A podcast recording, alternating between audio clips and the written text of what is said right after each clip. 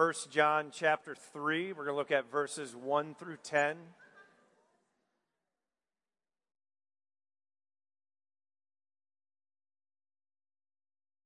We have uh, Mr. and Mrs. Parham joining us this morning. Yeah, you guys. Yeah, the married couple. Congratulations, guys. 1 John chapter 3 verses 1 through 10. Let me read it.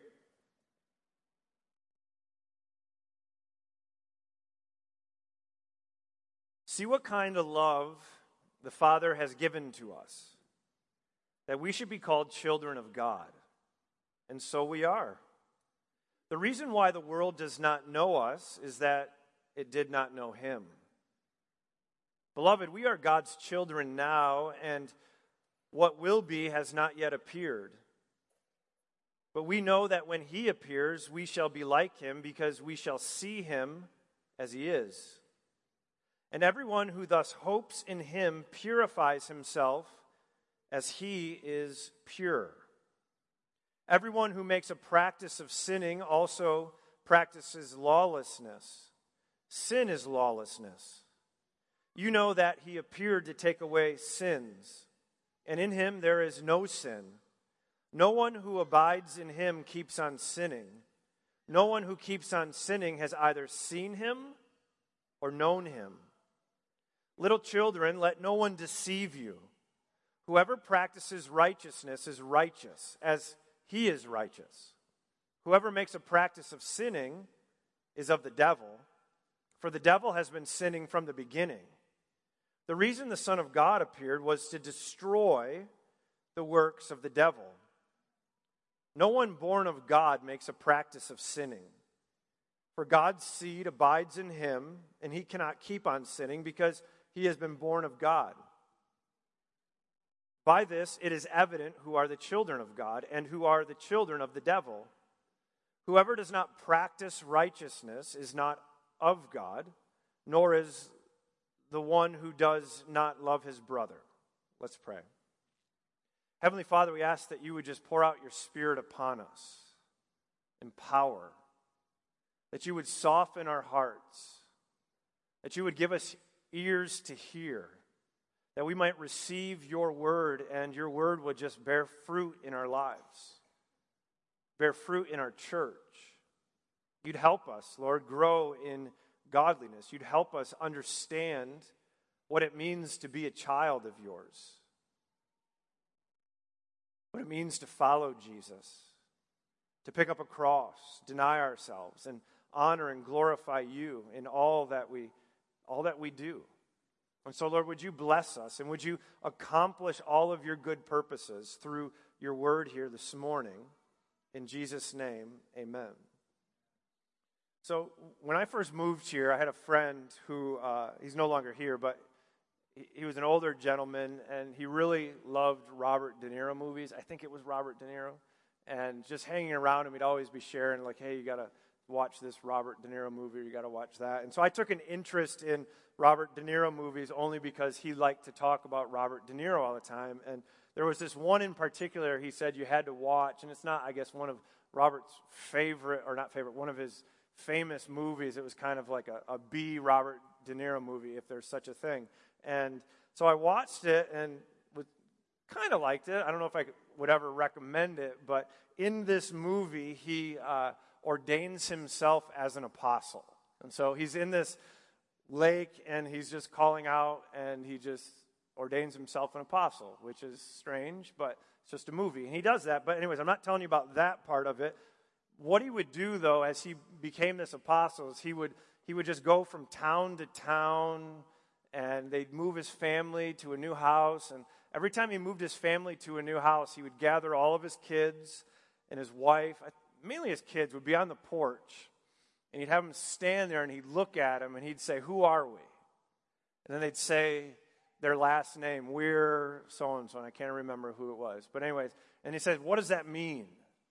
And he just had this list of things. We're this, and this means this. This is who we are because we have this last name, and this is who you've taught us to be. And so every town they went into, they did that, and they had a lot of ups and downs and different things. And it's not a Christian movie, so just because I said he ordained himself an apostle, it's not a Christian movie. Anyways, point is, that's what he would do when he'd move his family to town. And so since then, my kids were really little. On occasion, there are these moments where I will find myself addressing my kids.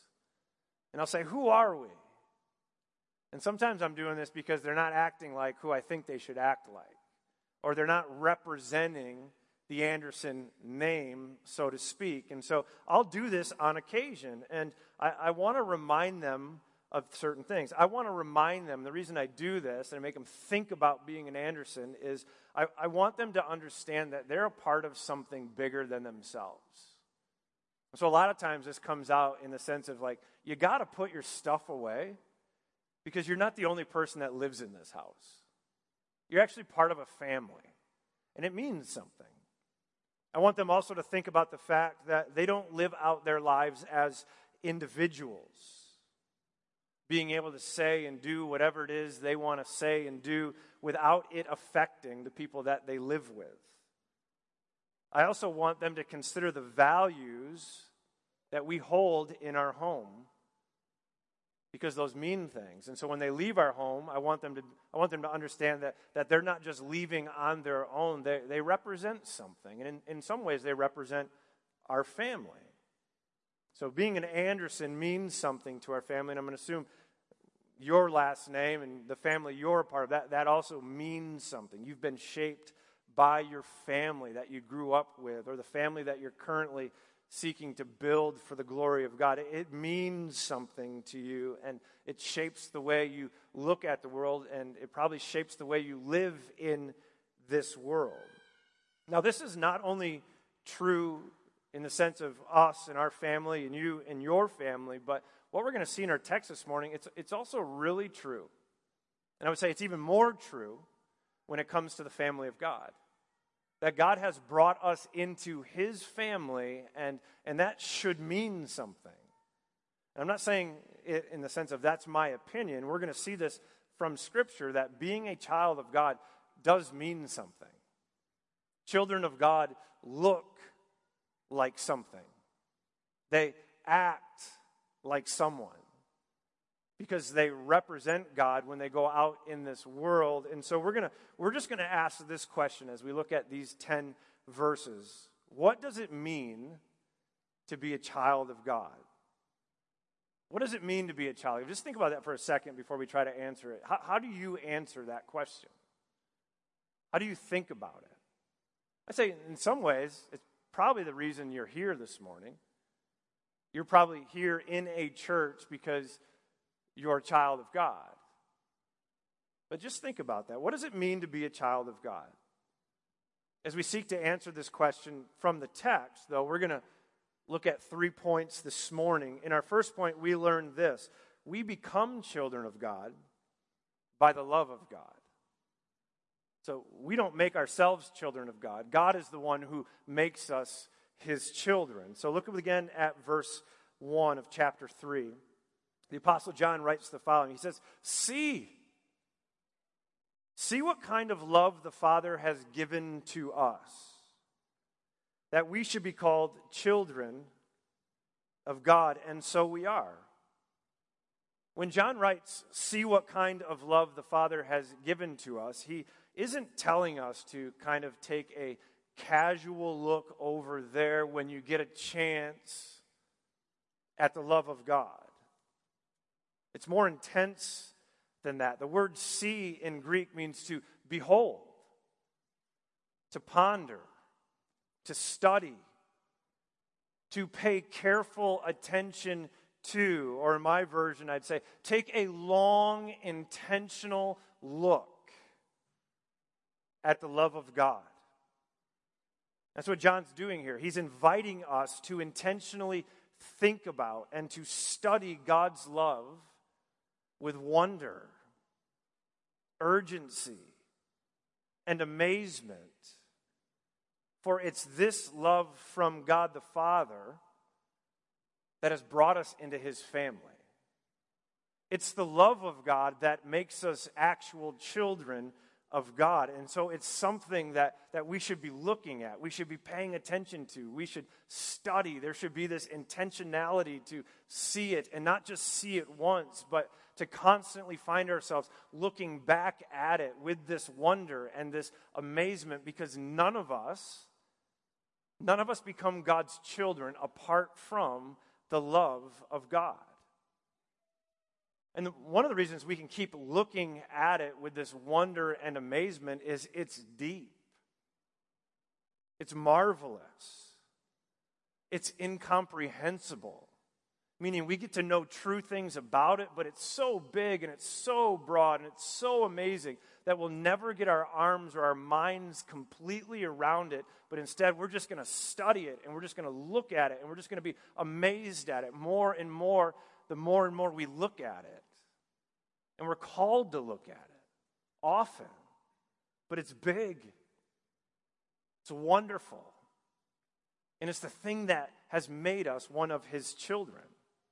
The Apostle Paul, writing to the Ephesians, he just sort of shared his heart for the Ephesians, and he shares a prayer that he prays for them. And in this prayer, he, he, he talks about the love of God, the love of God in Christ, and, and how he's praying for them that they might comprehend it. Listen to this.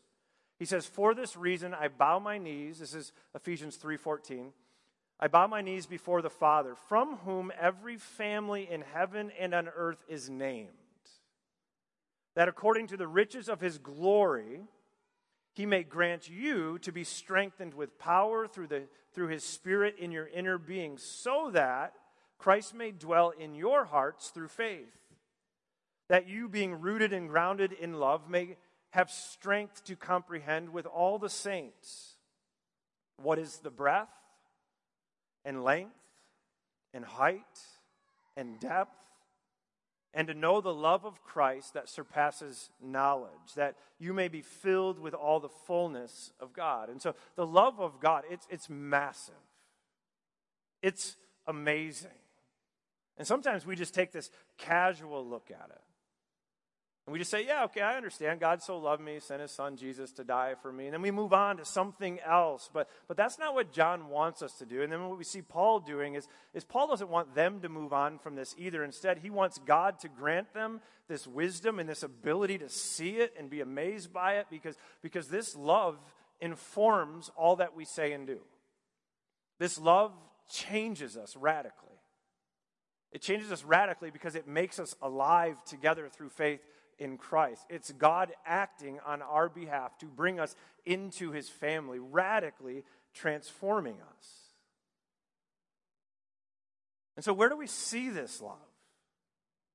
I'd say the place we see this love most clearly is going to be at the cross.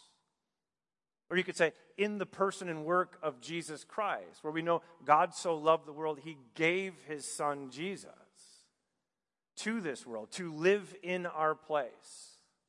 And then we go to the cross and we see the love of God because what we see on the cross is we see God sending his son. We see Jesus, who is the Son of God, who intentionally goes to the cross to pay the full penalty for our sins by sacrificing himself on the cross, having his body being broken and his blood being poured out as payment for our sins so that we would be forgiven, forever forgiven, declared righteous, brought into this right relationship with God where we get to interact with Him as our Heavenly Father. And not just interact with Him, but then He brings us into this community of believers where we get to interact with one another. We get to do life together. We get to live together. We get to walk through messy stuff together. And we get to forgive one another. We get to grow together and seeking to glorify God. And so we look to the cross because we, that's where we see God's love most clearly, I'd say.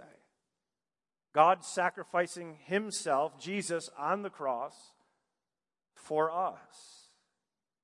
It's this love from God the Father that brings us into his family, and it's a gift. David Allen, in his commentary, writes the following about this gift. He says, This love is a gift God reaches down to us, unlovely though we are in the midst of our sins. Jesus died for our sins on the cross. God has given this love to us and has called each of us his child. God has given us the honor of bearing his name. See, if you're a Christian, you call yourself a believer. What you need to understand is the reason you're a believer is because God has loved you. And it's a gift, it's a free gift. You did nothing to deserve this.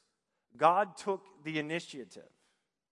See, we, we weren't here saying, Lord, can you, can you help us out? Can you do something for us? God, God had a purpose and a plan from the very beginning to come after us, to send his son to save us. And it's a gift. And it's free. And it's meant to amaze us. Did nothing to deserve it. Scripture talks about it. We, we were his enemies, but yet at the right time, God loved us by sending his son to save us. And this is good news. And we want to look at that. And not just once, we want to spend our days looking at the love of God, allowing the love of God to stir us up and create in us a passion for God and for his ways. And this love, it, it radically transforms us. This is why at the end of verse 1, John says, The reason why the world does not know us is that it did not know him. And he's just saying here, listen, this love has made you a child of God, and this love will change you so much that as you live out your life as a child of God, do not be surprised that the world around you, meaning the unbelieving world all around you, doesn't like it, doesn't recognize it, doesn't celebrate it. And the reason he gives us is, and oh, by the way, your, your, your Savior also wasn't recognized and celebrated.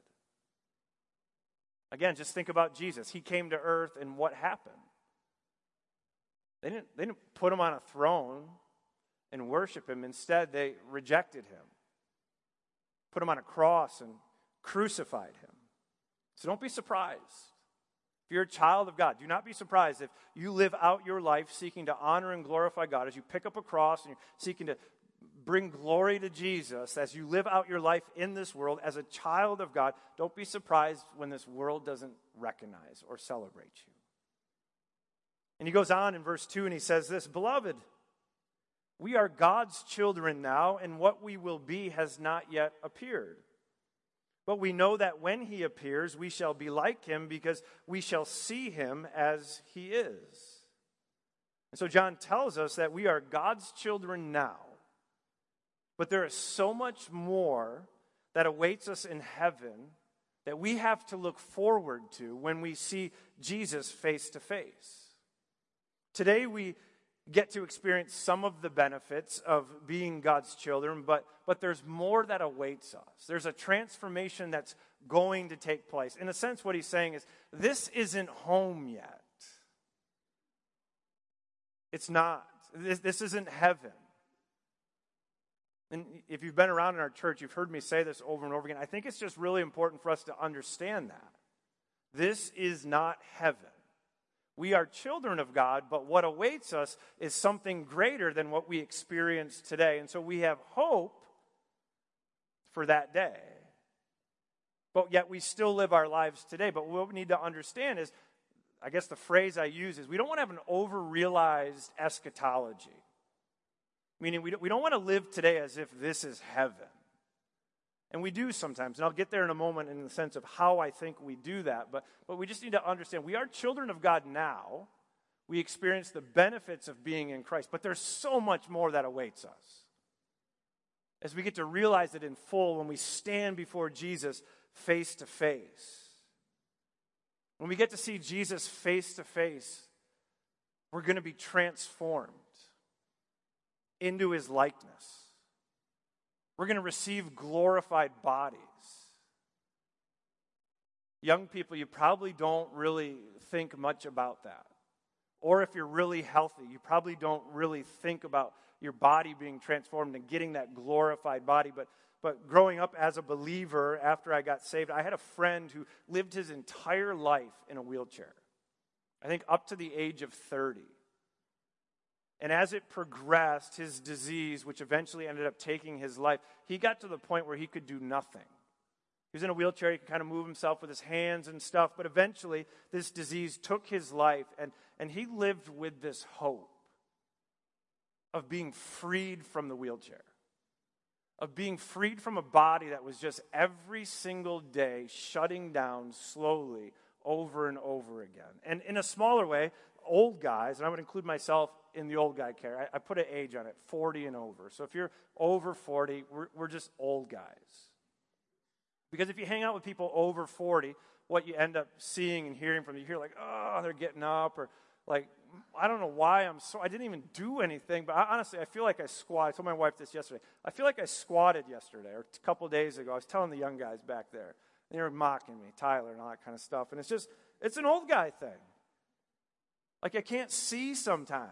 This is a little secret because I haven't let transition. Sometimes when I'm up here and I'm reading my Bible and you hear this long pause, it's because my eyes aren't working. I'm not lying to you. And then sometimes it's dark. And so there's this weird thing that happens where you got to get readers. Raise your hand if you have those. Not readers? Young. Oh, okay. Yeah. I mean, you got to do different things. Point being is if you're young, I get it. You can't see 40, so you have no idea what I'm talking about. But when you get there, you'll remember this. And the whole point of this, I think, as I get older, is that God is reminding us every single day, through every little bit of physical suffering, that this is not our home. It's not. These bodies are passing away some sooner than others or later some ways. It's just it's just happening and it's it's god's way of reminding us this place doesn't last forever. There's something that awaits us that's so much better. And when we see jesus face to face we get we get to experience it in full. Glorified bodies like his. And then on top of that sin's gone. Can you imagine that no more sin. Fully destroyed. Not ever going to be there in heaven. There, there will be no more tears of these sadness and disappointment and no more funerals or, or just anything. You're, you're going to think, just uh, like this is the part, it's hard, but we got to think about this sometimes. Is Can you imagine thinking without the effects of sin? Knowing things as they're meant to be known, and then responding the right way in the way in which God has created us to respond. A simple way, way of saying this is everything's just going to be perfect. It's going to be perfect. It's going to be the way it was meant to be created. And then imagine looking at a perfect creation and exploring a perfect creation with a mind that doesn't have sin affecting it and then being in a relationship with someone that you never have to say, hey, will you please forgive me for something? This all awaits us when we see Christ face to face. It's incomprehensible to think about it, meaning, again, not being able to fully get our arms and minds around, but we're called to think about it because it awaits us and it, and it brings and it builds this hope, and it should. It brings a lot of joy, especially when you find yourself at a funeral, doesn't it? To know that we're going to see a brother or sister again. And we're never going to have to bury a brother or sister again. But we're just going to be able to live together forever because God has made us his children. And when we see Christ face to face, we'll be like him. This is good news. And we long for this day. But we're not there yet. Verse 3, he says the following He says, And everyone who thus hopes in him purifies himself as he is pure. And so he says, okay, this is what's to come. And everybody who's hoping in him and this thing that we get as we get to realize what it means to be a child of God in full on that day, he says, everyone who's hoping in him, and he brings us back to today, he says, purifies himself as he is pure. If we're to be like Jesus, when we see him face to face, then John tells us we must act like him today until we see him face to face. If Jesus is pure and holy, then we who hope in him should seek to live pure and holy lives. When we're brought into God's family through adoption, he begins to change us from the inside out. He does this. He brings us into his family, and then he just starts this work where he begins to change us from the inside out. He changes our hearts, making us alive to him and his ways. He pours out his spirit upon us, filling us with power and wisdom and gifts to live our lives for him and his glory, to fight the sin that remains in our lives or to live pure and holy lives. God does this in us, and He invites us to participate in it as well. So, who makes us children of God? He does. See what kind of love He has given to us. Look at it, enjoy it, search it, wonder at it, study it over and over and over again. Be amazed. Before we move on to our second point, I want to ask two questions. Number one is this Are you seeking? Are you seeking to behold and, and look at the love of God for you in Christ Jesus? And then number two, the question is this Are you seeking, by the grace of God, to live a pure and holy life as you wait to see your Savior face to face? In our second point, we learn what this pure and what, what purity and holiness looks like. Point number two children of God do not continue living in sin. Living a pure and holy life means we take sin seriously by putting it to death in our lives instead of making room for it, or the word that John's going to use, instead of practicing it. Look at verse 4. He says, Everyone who makes a practice of sinning also practices lawlessness. Sin is lawlessness. Sin is lawlessness. It is a rejection of God and his ways. It's God saying, Hey, I created you in my image after my likeness, and, and this is what I created you for, and this is how I created you to live because He's the creator. So He kind of has a pretty good idea about us. Right? Can we just agree with that? God, creator, made us. He kind of knows what he made us for, how we should function. He's actually defined everything in, in many ways for us, and, and he's thrown it all out there. But, but what he's saying there is everybody who rejects God and everybody rejects God's ways, he says that's called lawlessness. Sin is lawlessness, it's rejecting of God's truth and obedience to his ways. And so we sin. Every time we do not think about what God has called us to think about. We sin every time we don't do what God has called us to do. We sin every time we don't say what God has called us to say. And so, if you're just to think about that, the conclusion is we, we, we just sin a lot, don't we? It's just present in our lives. We, we sin every day. But the problem here is not that we sin. That's not what John's talking about. John's already addressed sin and what we do with our sin. We confess our sin and we repent of our sin. What, what he's concerned about here are people who make a practice of sin.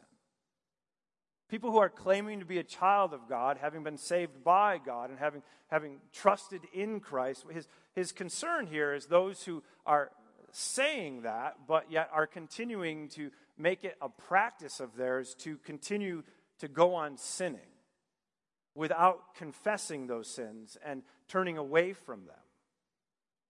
Verse 5, he goes on and he says this He says, You know that he appeared in order to take away sins. So he's just reminding us you know that Jesus actually came into this world to take away sins. And in him there is no sin. No one who abides in him keeps on sinning. No one who keeps on sinning has either seen him or known him. So again, remember, John's writing this letter so that we would have assurance, that we know that we believe in Jesus. And so he's been laying out these tests for us and saying, okay, you can look at this, and it's a good indicator of this.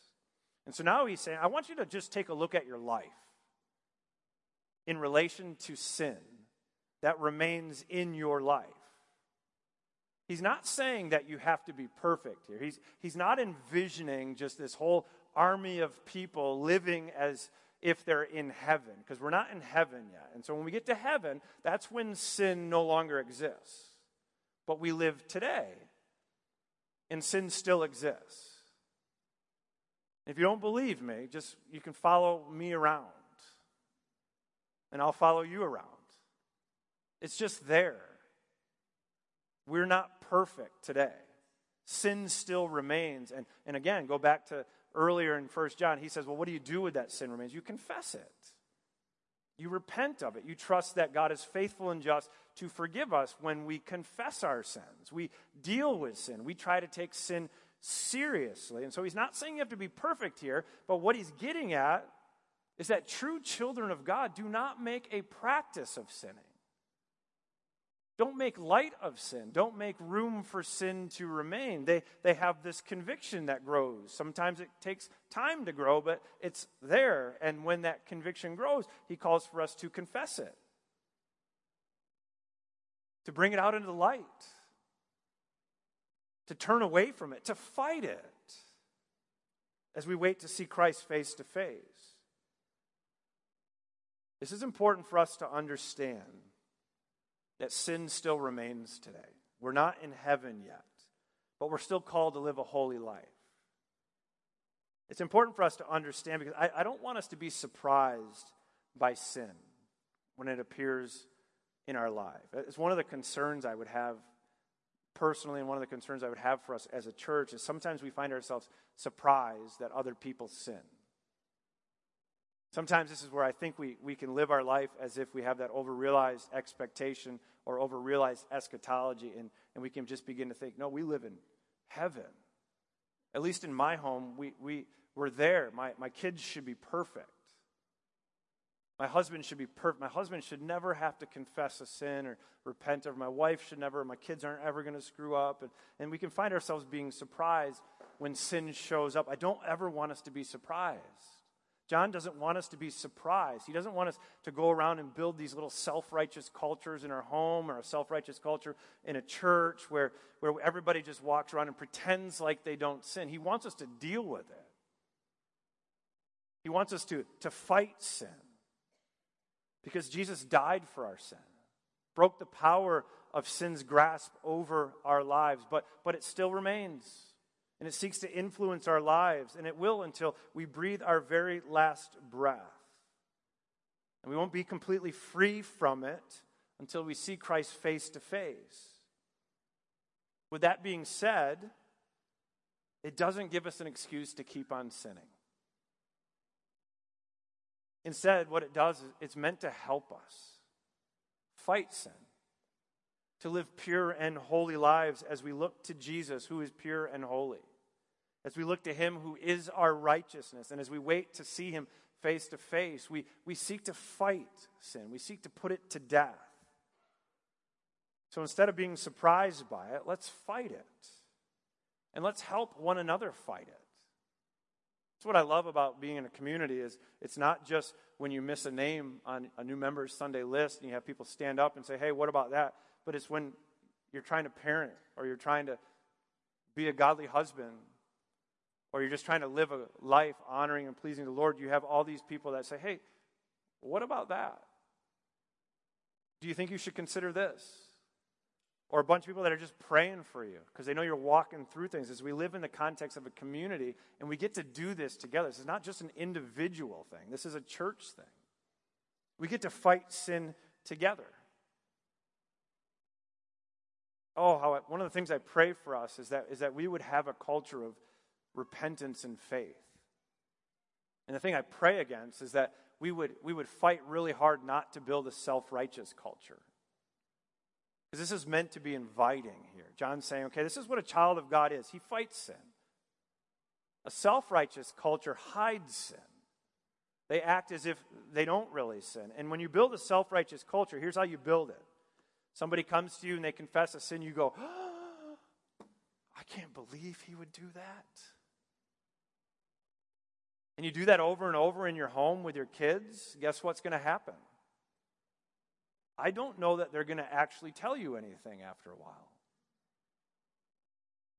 But we want to build a humble, godly culture in our home and in our church. Well, how do you do that? You celebrate people when they fight sin. Celebrate. It is an evidence of God's grace when somebody comes to you and say, "Mom or Dad, I got to share something with you." And whenever you hear that, all I would say as a parent, I just say, "Okay, like pray quietly." And you just look at them. And then you respond with a thank you. I've had a number of conversations over the years with parents where kids have, not with parents, with kids who have shared things with me,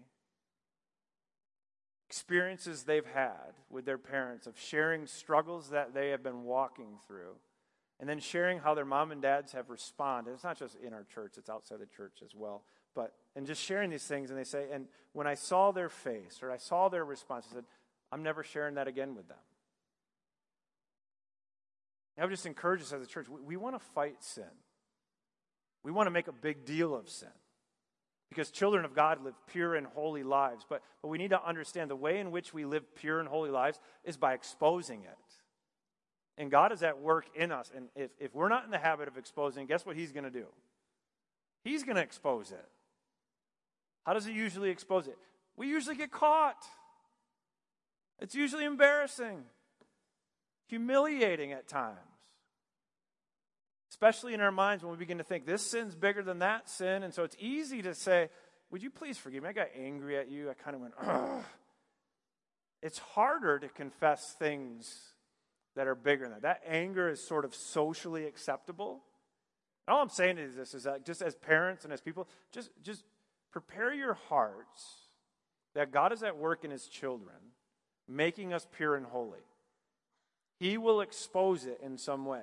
It's a whole lot easier when, when we participate with them and you feel that conviction, you bring it out in the light. I'm just saying, building a culture of holiness means there's going to be a culture of repentance and faith.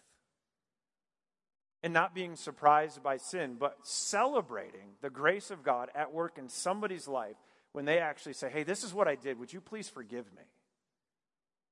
Because that's what holy people do.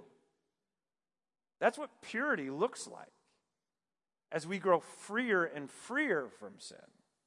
See, those who aren't children of God, they practice sin. They just do it and they don't care about it and they just hide it and they just keep moving on to it. But when somebody starts fighting sin, guess what they're going to do? They're going to start confessing it. They're going to start bringing it out into the light. And it's not just going to be a little, it's going to be a lot at times. And that's the grace of God. Holiness today looks like a lot of repentance and faith, growing freer and freer and freer from sin. And so it's going to look different. Meaning your anger might look like you get in a fight on a field because somebody ticked you off. And, and as you grow freer from anger, it might begin to look like that grumbling and complaining over time. It might look like an outburst a little bit here and then a repentance, and, and it begins to shift and change, and, and there's self control added to it. But, but it doesn't get to the point where you're free from it until when? So we're in heaven and we see Jesus face to face, and it's removed from us. And so we hope for that. But the point is, children of God, here's the warning and what he's getting at here is they don't practice sin. You're not hiding it not making room for it to remain. You're bringing it out into the light and you're fighting it. Daniel Akin wrote the following He says, Because of the new birth, we have a new nature. Because Christ has taken away our sin, we have a new liberty and freedom. Sin no longer dominates us or enslaves us. Because I now abide in Christ and in the power of his person and work in the gospel, I may fall into sin but I will not walk in it. Sin will not be my habit, it will not be my normal practice. I no longer love sin, I hate sin. I no longer delight in sin, I despise sin. See, all that takes place in the hearts of God's children. And the reason it takes place in the hearts of God's children is because God has radically changed us from the inside out, taking dead hearts and making them alive. allowing His Spirit to dwell in us. See, when we abide in Christ and He abides in us, this union, what do you think happens when we've been united together with Christ? Do you think He's going to be united to people and just allow for sin to remain? You think his spirit is just going to kind of be at work over here doing all of this and say, yeah, and you can have your fun in this, this sin over here? That's just not how it works. When God saves us and we're united together through faith with Christ, He dwells in us, we dwell in Him, and His Spirit's at work in us, it's going to get rid of that sin. Listen to this third point. We learn that the children of God practice righteousness while children of the devil practice sinning. Verse 7 Little children, let no one deceive you. Whoever practices righteousness is righteous, as he is righteous. Whoever makes a practice of sinning is of the devil, for the devil has been sinning from the beginning. The reason the Son of God appeared was to destroy the works of the devil. No one born of God makes a practice of sinning, for God's seed abides in him, and he cannot keep on sinning, because he has been born of God. See, John's writing this because there were false teachers present in the congregation of these churches, and they were actually teaching them that, oh, yeah, you can believe in Jesus, and you don't have to really deal with sin. You can trust in Christ, be saved, and spend eternity in heaven, and you don't have to deal with sin because it's not that big of a deal. You can do whatever it is you want with your body. And so they would make little of sin, treating it as if it was no big deal. And he's correcting them here because when they're teaching this way, what they're doing is, is they're misleading people. That's not how the gospel works. You, you can't believe in Jesus and be a true and genuine child of God and think that you can just keep on sinning as if it's not a big deal because it doesn't work that way. Christ does not make room for sin to remain in our lives. He who began a good work in you will what? Where's Ricardo?